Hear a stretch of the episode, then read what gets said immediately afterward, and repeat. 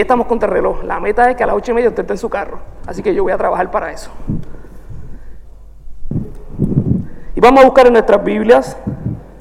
Si usted tiene su celular y tiene la app de la Biblia, puede buscar en eventos la casa de mi padre, van a estar los textos de hoy.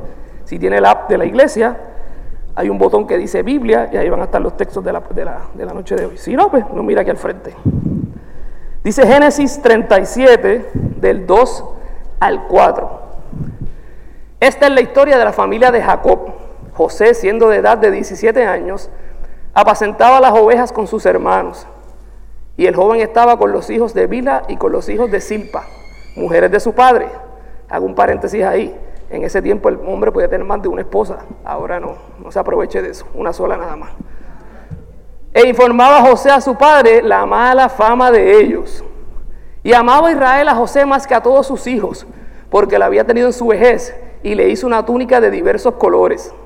Y viendo a sus hermanos que su padre la amaba más que a todos sus hermanos, lo aborrecían y no podían hablarle pacíficamente. Dios añada bendición a su palabra, vamos a orar. Dios bueno y Padre eterno, gracias te damos por el privilegio, la oportunidad que nos permite de llegar a tu casa para alabarte, adorarte, escuchar de tu palabra. Te pido, Señor, que de ahora en adelante tú pongas carbón encendido en mis labios, Señor. Que la palabra que de aquí salga no sea la que yo quiera decir, sino la que tú quieras que tu pueblo escuche, Señor. Que ellos puedan poner su copa hacia arriba para recibir tu palabra, Señor. Que ellos sean grandemente bendecidos y edificados con la palabra que tú quieres traerle esta noche, Señor. Gracias por cada uno de ellos, por su fidelidad a esta casa que siempre están aquí, Señor. Bendícelos de manera especial. En tu nombre oramos. Amén. Y hoy yo le voy a dar bajo el, tema la túnica. Así que le vamos a dar un, toque diferente a la historia de José. Y ustedes están diciendo, ya eres bendito, pero esa historia de José es de escuela bíblica, de nene chiquito. Se lo he yo un montón de veces. Tú hablar, yo vine para acá, había arriesgando mi vida. Con el toque de queda para que tú me hables de José. Tranquilo, dile que está al lado, déjalo que hable, déjalo que hable, ya me voy a entender. Mire, vamos a darle un pequeño briefing por si se olvidó. A lo mejor no escucha la historia desde que era nene. José era hijo de Jacob y eran 12 en total. Él era, o sea, él tenía 11 hermanos. Parece que en casa de Jacob no había, de, Jacob no había Netflix y se entretenían con otras cosas, porque eran 12 en la casa. Pero no es vacilando, en ese tiempo eran, familias eran grandes. Así que José nació, dice el texto que leímos ahora, cuando ya Jacob era viejo. O sea que se identificó porque era como el nene, tú sabes, lo tuvo ya mayorcito, es el nene de la casa. Y entonces había como un cariño especial. Pero no solamente por eso, José como cristiano había visto el depósito de Dios en la vida de José, diferente a sus hermanos. Y quizás por eso también había como una especie de, de, cariño, de un amor más especial sobre él, porque quizás Jacob ya reconocía que José estaba destinado para grandes cosas. ¿Ok? Otra cosa, José era el chota de la familia. Y lo dice ahí, lo leímos ahora mismo. Al final del verso 1 decía, informaba a José a su padre la mala fama de ellos. José era el hermano que mandaban con la hermanita al cine a velarla. ¿Quién de ustedes vivió eso? ¿O usted fue la hermanita que mandaron o el hermanito? ¿Sabes? Que siempre decían, vas para el cine, sí, vas para el cine con fulano, pero te vas a llevar a tu hermano. Entonces el hermano lo sentaba en el medio del cine y pedía poscón, pedía nacho, pedía fresco, y que ese hombre arrancaba la cabeza y decía, Dios mío, este muchachito me lo envían para acá y sale más caro que la muchacha. Puede ser a José, el que tiraba el medio a los hermanos todo el tiempo. Desde joven, la Biblia dice que Dios ponía sueños en el corazón de José. O sea, desde joven, Dios estaba tratando con José. Desde joven, desde niño, desde, temprana edad, ya Dios le estaba mostrando a José los planes que tenía con él. Entre los sueños que están, y esto voy a tratarle por el tiempo de acortar la historia, entre los sueños que le había dado a José, había uno que él tenía una cabilla que era como lo del trigo. Y José sacaba la de él, estaba doblada, pero de momento se ponía derechita. Y las de sus hermanos se inclinaban hacia la de él. Segundo, tuvo un sueño en que el sol, la luna y once estrellas se postraban ante él representando el sol su papá, la luna su mamá y sus once hermanos. ¿Qué pasa con José? Que José le contaba a sus hermanos estos cuentos, o estos sueños, debo decir, con la ilusión de que se entusiasmaran con él. Wow, Dios puso esto en mi corazón, miren, gócesen conmigo. Pero sus hermanos no lo veían de esa forma. Sus hermanos se molestaban. Ah, pero que tú te crees. Entonces ahora nosotros tenemos que postrarnos ante ti quien tú eres. Y entonces eso me hace pensar que tenemos que ser cuidadosos a quién le contamos nuestros sueños y nuestros planes. A veces creemos que el que está en nosotros nos ama con todo el corazón y no es así. A lo mejor quiere ver la cabeza donde están los pies. Y nosotros inocentemente le decimos, es que yo quiero esto. Es que Dios puso esto en mi corazón. Es que Dios me dijo que yo me quiere para grandes cosas. Y a lo mejor esa persona adentro está diciendo, chacho, tú, al loco, a la que yo pueda te meto el pie. ¿Entiendes lo que quiere decir? Hay gente que sí, nosotros debemos buscar gente que sea espiritual, que comparta nuestra misma visión. Yo no le estoy diciendo que no comparta con gente del mundo, yo le estoy diciendo que le abra su corazón a la gente que habla el mismo idioma que usted. A la gente que ama a Dios sobre todas las cosas. Al que se alegra con sus bendiciones. A ese es el que tiene que abrirle su corazón y contarle sus sueños. Mucho, mucho cuidado. A mucha gente le va a molestar saber los planes de Dios con tu vida. Le va a incomodar. La Biblia dice que nosotros somos luz en medio de las tinieblas. Si usted apaga esto ahora mismo y yo prendo la luz, usted va a hacer esto. Yache, el brillo me molesta. Llevo tanto rato oscuro que me molesta. Así es lo que le causamos nosotros a la gente del mundo. Porque brillamos, lo que tenemos aquí adentro no somos nosotros, es lo que cargamos. Brilla en el mundo y a la gente le incomoda. A la gente le incomoda vernos ser bendecidos, prosperar, vernos escuchar que en medio de la pandemia alabamos y adoramos a Cristo que en medio de la pandemia no nos quejamos por lo que nos ha faltado, sino le damos gracias a Dios porque hemos tenido todo lo que hemos necesitado. Y la gente no puede entender eso, porque no tiene lo que nosotros tenemos. Por eso es importante el testimonio, no hablar mucho, demostrarle que en el tiempo de la necesidad estamos ahí. Amén. Eso no estaba aquí, no sé por qué lo dije. La pregunta, ¿los sueños de José venían de Dios? Claro que si usted vio el final y sabe cómo termina esta historia. Entonces estaba mal que él los dijera. No, si le dio, él no estaba alardeando de lo que tenía. Él estaba contando lo que Dios le había puesto en su corazón. O sea que no era incorrecto lo que, lo que José estaba haciendo. Mire lo que dice Génesis 37, del 19 al 20. Estoy bien, sí, estoy bien. Y dijeron el uno al otro: He aquí viene el soñador. Ahora pues venid y matémosle. Y echémosle en una cisterna y diremos: Alguna mala bestia lo devoró y veremos qué será de sus sueños. Estos son los hermanos de José, su sangre. Se hartaron de José y dijeron, lo vamos a matar. Queremos saber de él, estamos cansados. Queremos salir de él, que desaparezca. Nos tiene hasta aquí, con los sueños, los inventos, y que tenemos que, que nos vamos a postrar ante él. No quiero saber de él. Y eso me eh, puse algo que me encantó. Los que una vez prometieron estar a tu lado, hoy se levantan en tu contra. ¿Sabes cuánta gente te dijo, cuenta conmigo, papá, que yo voy a estar contigo al lado tuyo, cuando si era que me necesitas, ahí estoy yo. Cuenta conmigo. Yo miraste para el lado y no está. El que te dijo, yo voy a estar, siempre que me necesites, tú me llamas, tú me llamas que yo estoy aquí para ti. Y tú lo llamas y el teléfono ni, te devuelve la llamada. Porque hay gente que Dios posiciona en tu vida para probarte. Lo que Dios, lo hablamos ahorita, lo que Dios deposita en ti causará malestar en otros.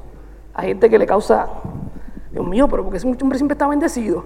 Porque yo nunca ese hombre oh, lo escucho maldiciendo con todas las cosas que están pasando. Porque yo no veo a ese hombre quejarse, llorar, sufrir. Mira cómo estamos viviendo. Tenemos que estar a las nueve en la casa. Y ese hombre está contento siempre. Y ahora viene algo muy importante y entramos al tema. Algunos van a querer la túnica que Dios depositó en ti. Y eso es lo que quiero hablarles esta noche. Esa túnica, enfóquese en el área espiritual, no en el pedazo de tela que le van a poner encima. Dios deposita algo en ti que es exclusivo para ti. Solo para ti. Y eso no quiere decir que tú eres más que nadie, ni que tú eres el nene lindo de Dios. Dios nos ama a todos por igual. Pero la bendición de Yolanda no es la misma mía. Dios tiene para. Dios sabe lo que necesita Yolanda y sabe lo que yo necesito. Perdona que tú seas ejemplo, Yolanda. Él sabe lo que ella necesita y lo que yo necesito. Y a esa medida es la que nos va a dar a él y a mí. Esa túnica es la que yo estoy hablándole esta noche. Otros van a pensar que se trata de la túnica, pero la túnica física, los talentos, las bendiciones. Y entonces van a querer tenerla porque piensan que lo que tú tienes, que, que, demuestras por fuera, es lo que te hace ser la persona que tú eres. Es lo que te hace ser bendecido. Quizás el carro, la casa, el trabajo. Y la gente dice, no, es que yo quiero lo que él tiene. Pero es que no se trata de eso. Se trata de lo que Dios puso aquí. Las demás cosas vienen por añadidura. La Biblia dice que buscas el reino de Dios y su justicia. Y lo demás, Dios no los añade. Y eso es lo que la gente tiene que entender. Pensarán que al robarte la túnica podrán adquirir lo que tú cargas. Esa es la, clave de la túnica. Lo que representaba cuando su papá se la dio a José. Él preparó la túnica más hermosa y la puso, porque él sabía que lo que cargaba a José era diferente a lo que cargaba a sus hermanos. Dios te ha puesto algo a ti que es diferente a lo de los demás. Dios tiene grandes cosas con cada uno de ustedes. Y Dios ha depositado grandes cosas en cada uno de ustedes. Y eso, ¿sabe quién te lo puede robar? Solamente tú, el día que dejas de creer. El enemigo no te puede robar lo que Dios depositó en ti. Es imposible. Tú tienes que darle permiso al enemigo para que te lo quite. Cuando tú empiezas a escucharlo, cuando empiezas a ceder ante la tentación, ahí es cuando tú pierdes. Mientras tanto, nadie te puede quitar eso. Mira lo próximo. Pasó lo que pasó. Lo querían matar. Le voy a dar un fosfawar a esto bien rápido porque son las 7.57. Pasó lo que pasó, vinieron los hermanos, lo iban a echarle en una cisterna, iban a matarlo y echarle en una cisterna. Rubén, el hermano, dice en su mente, yo, quiero, no, no, no, no, cuadro con el hombre, no lo quiero, pero tampoco lo quiero matar. Entonces dice, pues yo voy a decirle a esta gente que lo echemos en la cisterna y lo dejemos ahí. Pues va le dice, mira, vamos a echarle en la cisterna, porque una vez lo echemos aquí, ahí se muere ahogado se muere de hambre y dejámoslo ahí. Porque su hermano, Rubén decía, después que yo se vaya, yo vengo y lo saco. Pero no salió porque la cisterna estaba vacía, no había agua. Y entonces pasa un grupo de ismaelitas que eran como unos mercaderes, y entonces le dicen, ¿sabes qué? Vamos a vendérselo a esa gente. Se lo venden, se lo llevan. Oiga, le estoy brincando un montón de cosas, después usted lo lee con calma en su casa. Se lo llevan, llega a Egipto, llega a la casa, Potifar lo ve. Potifar trabajaba con el faraón, era empleado de, Egipto y trabajaba con el faraón. Y cuando está allí, Potifar lo ve y dice, este hombre yo lo quiero, me voy a llevar para mi casa, necesito un ayudante. Y cuando lo lleva a la casa de Potifar, allí Potifar, el testimonio de José le impresionó tanto que dijo, este hombre tiene algo especial. ¿Sabes qué? Te voy a ser el mayordomo de mi casa. Tú vas a estar a cargo de mi casa, el único que va a estar por encima de ti soy yo. Y la cosa iba bien chévere y José dijo, wow, yo me imagino que José estaba diciendo, wow, ya voy encaminándome otra vez a los planes de Dios que tiene conmigo, mira cómo está mejorando la cosa. El problema es que la Biblia dice que José se cumplió en un papizongo. Usted léalo después, que eso es lo que dice más o menos en palabras boricuas. Un papizón, más o menos así como este que le está predicando ya que ustedes. Y la mujer de José le puso, la mujer de Potifar le puso el ojo a José. Y se lo quería llevar, le dice, papi, vente para acá conmigo a la cama. No se ría, casi era que le decía, vente conmigo a la cama, papi, vente. Y él, no, vamos a la cama, es un hombre de Dios, yo, tú eres una mujer casada. Y dale, y dale, un día Potifar sale de viaje y le dice, vente, no. La cuestión es que la agarra y le quita las ropas. José sale corriendo, ella se queda con la ropa, fue muy revuelo en la casa, los criados. Le dice, mira, este hombre quería acostar conmigo, aquí tengo la prueba. Llega Potifar de viaje y dice, mira, el hombre que tú tienes, mira, mira, aquí está la ropa, se quería acostar conmigo. Para la cárcel. Imagino que José dijo. Ya cuando la cosa iba como que bien chévere, de repente otra vez para la cárcel sin hacer nada. Esto no acaba. Y en la cárcel, porque Dios te va a llevar alguna vez, te va a permitir que llegues a una cárcel, pero es que tiene un propósito contigo. A veces pasamos pruebas en nuestra vida y no las entendemos que hay un propósito detrás de esa prueba. Y quizás José no lo sabía, pero en el momento que Dios lo llevó a la cárcel, era el principio de las mejores bendiciones de la vida de José. Quizás tú estás viviendo una prueba hoy, pero ese es el comienzo de las bendiciones que viene de Dios para tu vida.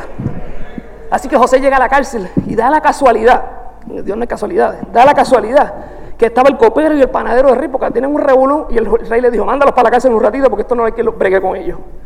Y en la cárcel empiezan a hablar con José y le cuentan los sueños que tuvieron. Básicamente los sueños decían que uno iba a ser como restituido, que el rey iba a estar dándole la copa al rey y el otro iba a estar como con la cabeza pica. Y José le dice, tranquilo, que es lo mismo que me enseñaste soy. A ti en tres días te van a subir otra vez para allá y a ti en tres días te van a picar la cabeza. Está duro que la profecía sea en tres días te van a picar la cabeza. Pero así fue. En tres días el rey los manda a llamar, el copero restituido, el panadero le liquidaron. Pero antes de ir, el copero irse, José le dijo, te voy a dar este sueño, pero cuando estés allá arriba, acuérdate de mí. ¿Cuánta gente te ha dicho, tranquilo papá, que cuando a mí me suban allí, estén allá en el, el corporate, yo me voy a acordar de ti. Te voy a acomodar, tú tranquilo, ya que a mí me suban, que yo me voy a encargar de ti. Así le dijo el copero, el problema es que se quedó agua. Lo subieron, dos años pasaron. Dos años tiene que recordar que José estuvo preso sin haber hecho nada.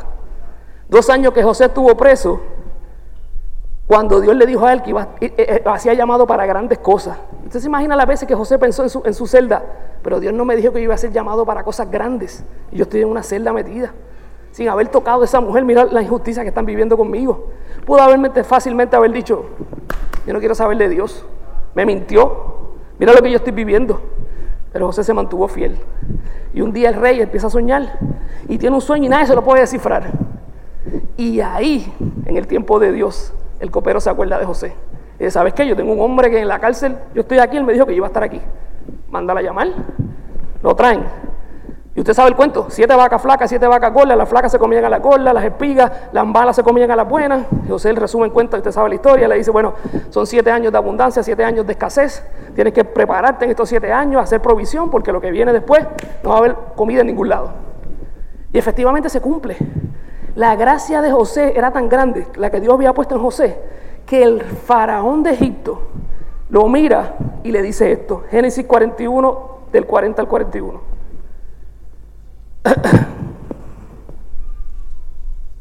Tú estarás sobre mi casa y por tu palabra se gobernará todo mi pueblo. Solamente en el trono seré yo mayor que tú. Dijo además Faraón a José, he aquí yo te he puesto sobre toda la tierra de Egipto. ¿Tú sabes lo que es eso? El muchachito que había estado en el fondo de una cisterna, que había estado presa, ahora es el segundo al mando en todo Egipto. ¿Sabes lo que es esperar sin molestarte, sin desanimarte, sin maldecir a Dios. Mantenerte firme, reconociendo y sabiendo que la bendición que Dios prometió para ti se va a cumplir. Sin desesperarte. Yo sé que a veces es difícil. Fueron dos años en una cárcel, pero se mantuvo firme. Dile, ¿puedes bajar un momento? Por favor.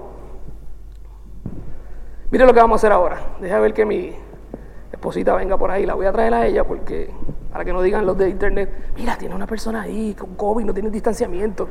Ella vive conmigo, tranquilo. Porque quiero mostrarles algo. Déjame lo que ella sube. un poquito.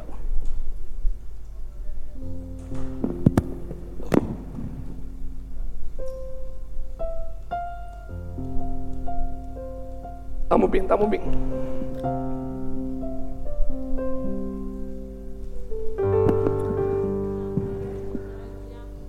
Un aplauso a esta hermosa mujer que me tiene enamorado.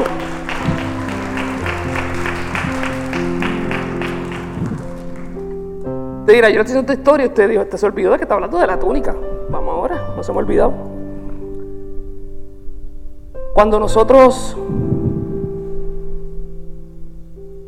¿cómo le puedo decir? Cuando nosotros quizás miramos a alguien y vemos lo que Dios depositó en esa persona, algunas veces deseamos lo que esa persona tiene. Y entonces caemos en cosas incorrectas, en cosas que no están bien.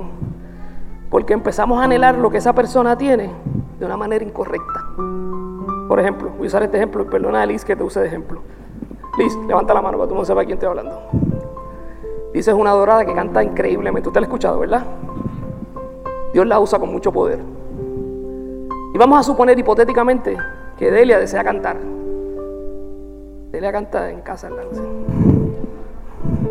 voy a decir nada porque yo tengo que ir regresar a la casa con ella y me puede costar dormir en el sofá. Pues Delia desea cantar. Y se contra, yo quiero lo que Liz tiene. Yo quiero lo que Liz Dios, Dios le dio a Liz. Pero el problema es que entonces no empieza a pedir que Dios haga su voluntad en ella, sino que ella quiere lo que Liz tiene. Entonces va y le dice un día a Liz, ¿y dónde tú compras tu ropa? ¿Dónde tú compras tu ropa, Liz? No me digan Marshall. Porque si no, no, me sirve la historia porque Delia se pasa en Marshall, ¿sabes? No me va a servir. Pero vamos a decir Marshall. Y vamos a suponer en un mundo que no sea perfecto que Delia no va a Marshall nunca. Y de repente dice, ah, pues yo voy a ponerme, Liz compra en Marshall, yo voy a comprar en Marshall. ¿Y dónde tú, tú aprendiste a cantarla? Pues yo voy allí. Pero entonces empieza a crecer en ella algo incorrecto y desea lo que Liz tiene de una manera incorrecta. Entonces, quiero estar en la adoración. Y de repente llega la oración y dice, fíjate, pero si me ponen a mí y sientan un ratito a Liz, yo creo que yo lo puedo hacer mejor. Y entonces va sacando y algún día logra que sienten a Liz porque ella le hizo ver a todo el mundo que ella cantaba mejor. Y entonces mire lo que pasó. Él ha cogido el manto de Liz.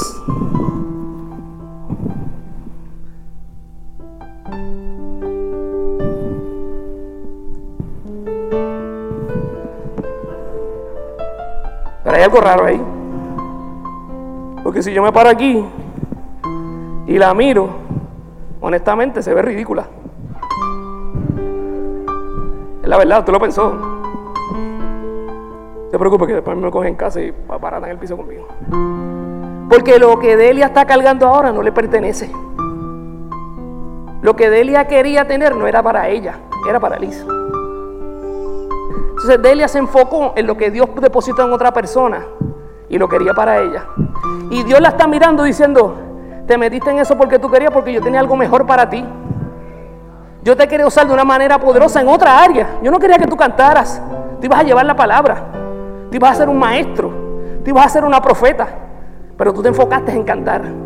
Y mira ahora cómo te ves. No puedes subir los brazos. Las manos no se le ven. Porque no es de ella. Esta túnica no es de ella. Esto no era lo que Dios quería para ella. Entonces un día, después de haberte dado 20 mil cantazos en la vida, entendiste que lo que tenías no era para ti.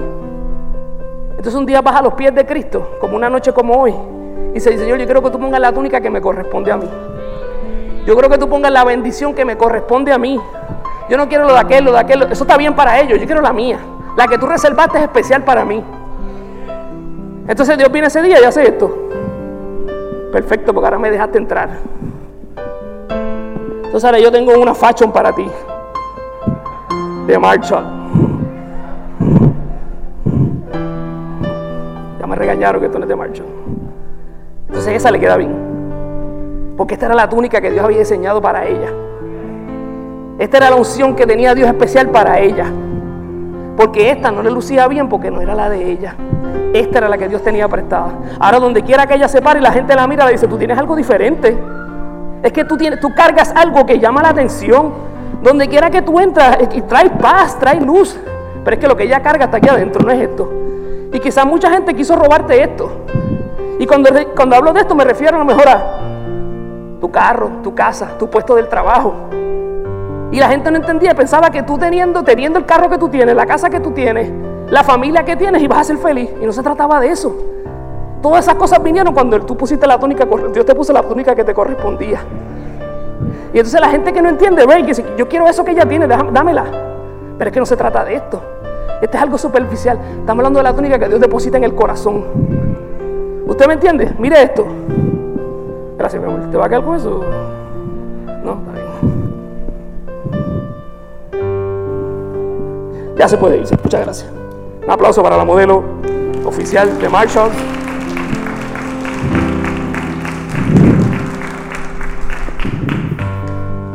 Mire lo que yo puse aquí.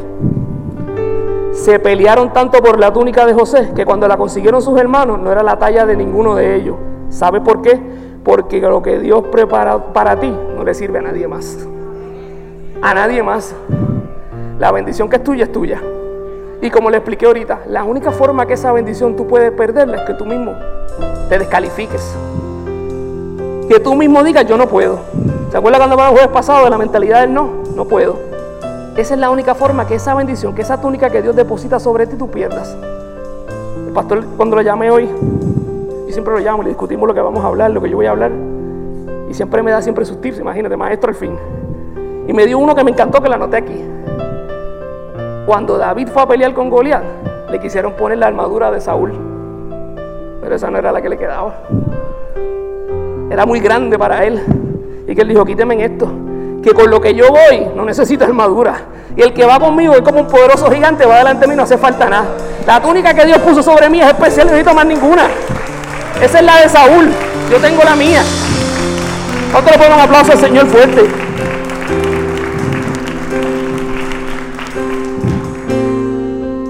Dios hoy viene a hablarte y a decirte que tiene grandes bendiciones para cada uno de ustedes. Que tiene una túnica especial para cada uno de ustedes que no te enfoques en la que tiene aquel, que si Dios lo bendijo, amén. ¿Cuánta gente quizás han hablado de ti? ¿Cuánta gente quizás llegaron aquí y dijeron, aquí nos quedamos para toda la vida y ya no están aquí hoy? Ay, Dios mío, eso lo debía haber dicho. Perdón, pastor. Estamos vacilando. Pasa. Pasa con nosotros. Como dije ahorita, ¿cuánta gente estuvo al lado nuestro y dijeron que iban a estar con nosotros siempre y no están? Pero lo importante es que nos enfoquemos en lo que Dios nos va a otorgar. Porque lo que Dios tiene para nosotros, los planes de Dios son perfectos. Las bendiciones de Dios siempre son buenas. No hay ninguna bendición mala. José vivió muchos años. Cayó en una cisterna sin agua. Debe haberlo herido cuando lo tiraron ahí. Tuvo preso por años. Pero la profecía, los sueños que Dios depositó en su corazón, los tuvo haber cumplido. ¿Qué pasó en la historia? A dándole otro fast forward bien, bien rápido. Sus hermanos tuvieron que llegar a Egipto en medio de la escasez que había en Egipto. Y adivine quién estaba en Egipto esperándolo. El segundo al mando. Pero ¿sabe qué hizo José? Chacho, los mandó a pedrear, a dar. No. Bendícelo. Le dijo a su siervo, llénale los sacos los caballos para que regresen a su casa con comida. Después mandó a buscar a su hermano menor. Después mandó a buscar a su papá. Hasta que por fin le reveló a ellos. Yo soy su hermano. El faraón. El faraón, que era el malo de la película. Le dijo, ¿sabes qué? Trae a tu familia. Ponla aquí. Van a vivir aquí, no les va a faltar nada. Es que cuando Dios deposita el manto en ti, no vas a tener ningún tipo de necesidad. Porque Dios las va a suplir todas. Porque Dios todo lo hace perfecto. Porque el amor de Dios es increíble y te ama tanto y tanto. Ya, pero es que yo he fallado, ¿qué no importa? Porque sus, misericordias son nuevas todas las mañanas. Todas las mañanas es como si la vaciaran y la llenaran otra vez. Así que esta noche, el mensaje que yo te quiero dar, y estamos súper a tiempo, es que la túnica que Dios tiene reservada para ti está ahí ya lista. Está esperando que tú estés dispuesto a recibirla. Está esperando que tú estés dispuesto a que Dios la coloque sobre ti. Ese manto, esa túnica. Yo no sé lo que tú estás pidiendo. Quizás eh, estás pasando una enfermedad. Yo no lo sé. Quizás necesitas un, mejor empleo. Quizás en tu trabajo te están haciendo la vida imposible. Y tú estás pidiéndole a Dios que te dé algo diferente. Pero recuerde algo. A veces le pedimos a Dios. Y cuando estamos en la parte de abajo de la rueda, como digo yo, nos comemos la iglesia. Oramos, ayunamos, no faltamos un culto. Pero cuando Dios nos pone donde, donde queríamos y pedíamos, se nos olvida Dios. Y no venimos los jueves a la iglesia. Dios mío. dicho, pero usted está aquí. Eso no, lo aplica usted. Que me está viendo, pues Dios lo bendiga. Mala mía. Pero es así. Pedimos, pedimos y cuando necesitamos nos desvivimos para Cristo. No sabemos dónde, dónde nos ponga. Pastor, póngame a trabajar en lo que sea. Pero entonces cuando Dios empieza a bendecirnos, empezamos a alejarnos de Dios. ¿Sí? Porque ahora yo no tengo, a esos chachos con eso del COVID, yo no puedo ir los jueves a la iglesia. Los domingos y cuidado. No puedo. Toque de queda, yo tengo que estar nueve en casa y no puedo estar. Des un aplauso porque ustedes son los primeros que están aquí esta primera semana del toque de queda.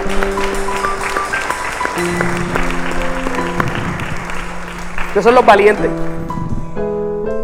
Y entonces empezamos a alejarnos de Dios. Y hoy Dios te dice, te quiero dar la bendición que estás pidiendo. Pero cuando te, recuerde esto, y se lo declaro en el nombre de Cristo, Dios se la va a dar y usted la va a vivir. Pero acuérdense de Dios cuando esté allá arriba también. La misma pasión, el mismo amor, el mismo deseo que tiene de buscar de Dios cuando sea bendecido, no lo quite, no lo cambie. ¿Ok? Póngase de pie, vamos a orar.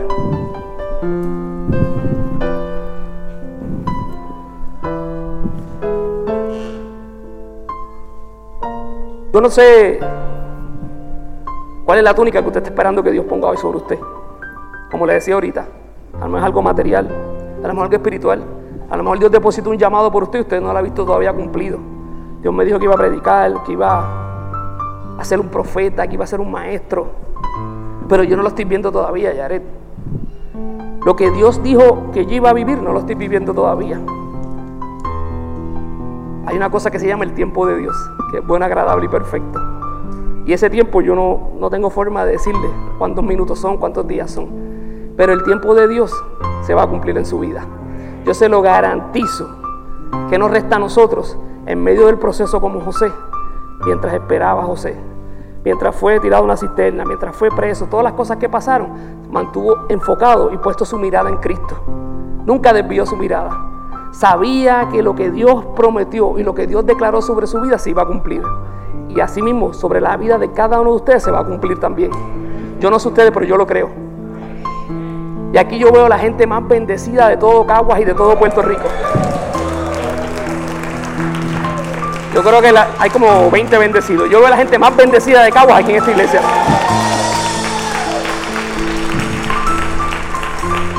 Así que levanta tu mano, vamos a orar. Dios bueno y Padre eterno, venimos ante ti para primero darte gracias. Gracias por haber hablado a nuestras vidas, Señor. Gracias por este grupo de hermanos que aquí se hicieron presentes. Tú conoces lo que hay en cada uno de sus corazones, las necesidades, Señor. Ellos saben las promesas que tú depositaste en ellos, Señor. Te pido que tú ahora renueves sus fuerzas como la del águila, que los levantes, que ellos puedan sentir tu presencia como los acompaña día y noche que ellos reconfirmen hoy que esa promesa, que ese sueño, que esa meta que hay en su corazón, lo van a haber cumplido. Que tú vas a estar con ellos y que en medio del proceso ellos van a entender el por qué suceden las cosas, el por qué han tenido que vivir lo que les ha tocado vivir, Señor. Porque declaro sobre la vida de ellos que la mejor temporada de ellos se aproxima en este 2021. Que cada sueño, que cada meta, que cada anhelo que tú has depositado en sus corazones, ellos lo van a ver cumplido pronto. Pero más importante aún, que cuando ellos alcancen todos esos éxitos, nunca tornen su mirada atrás, sino que se mantengan enfocados en ti, Señor. Gracias te damos, en tu nombre oramos. Amén, amén y amén. Es un aplauso fuerte.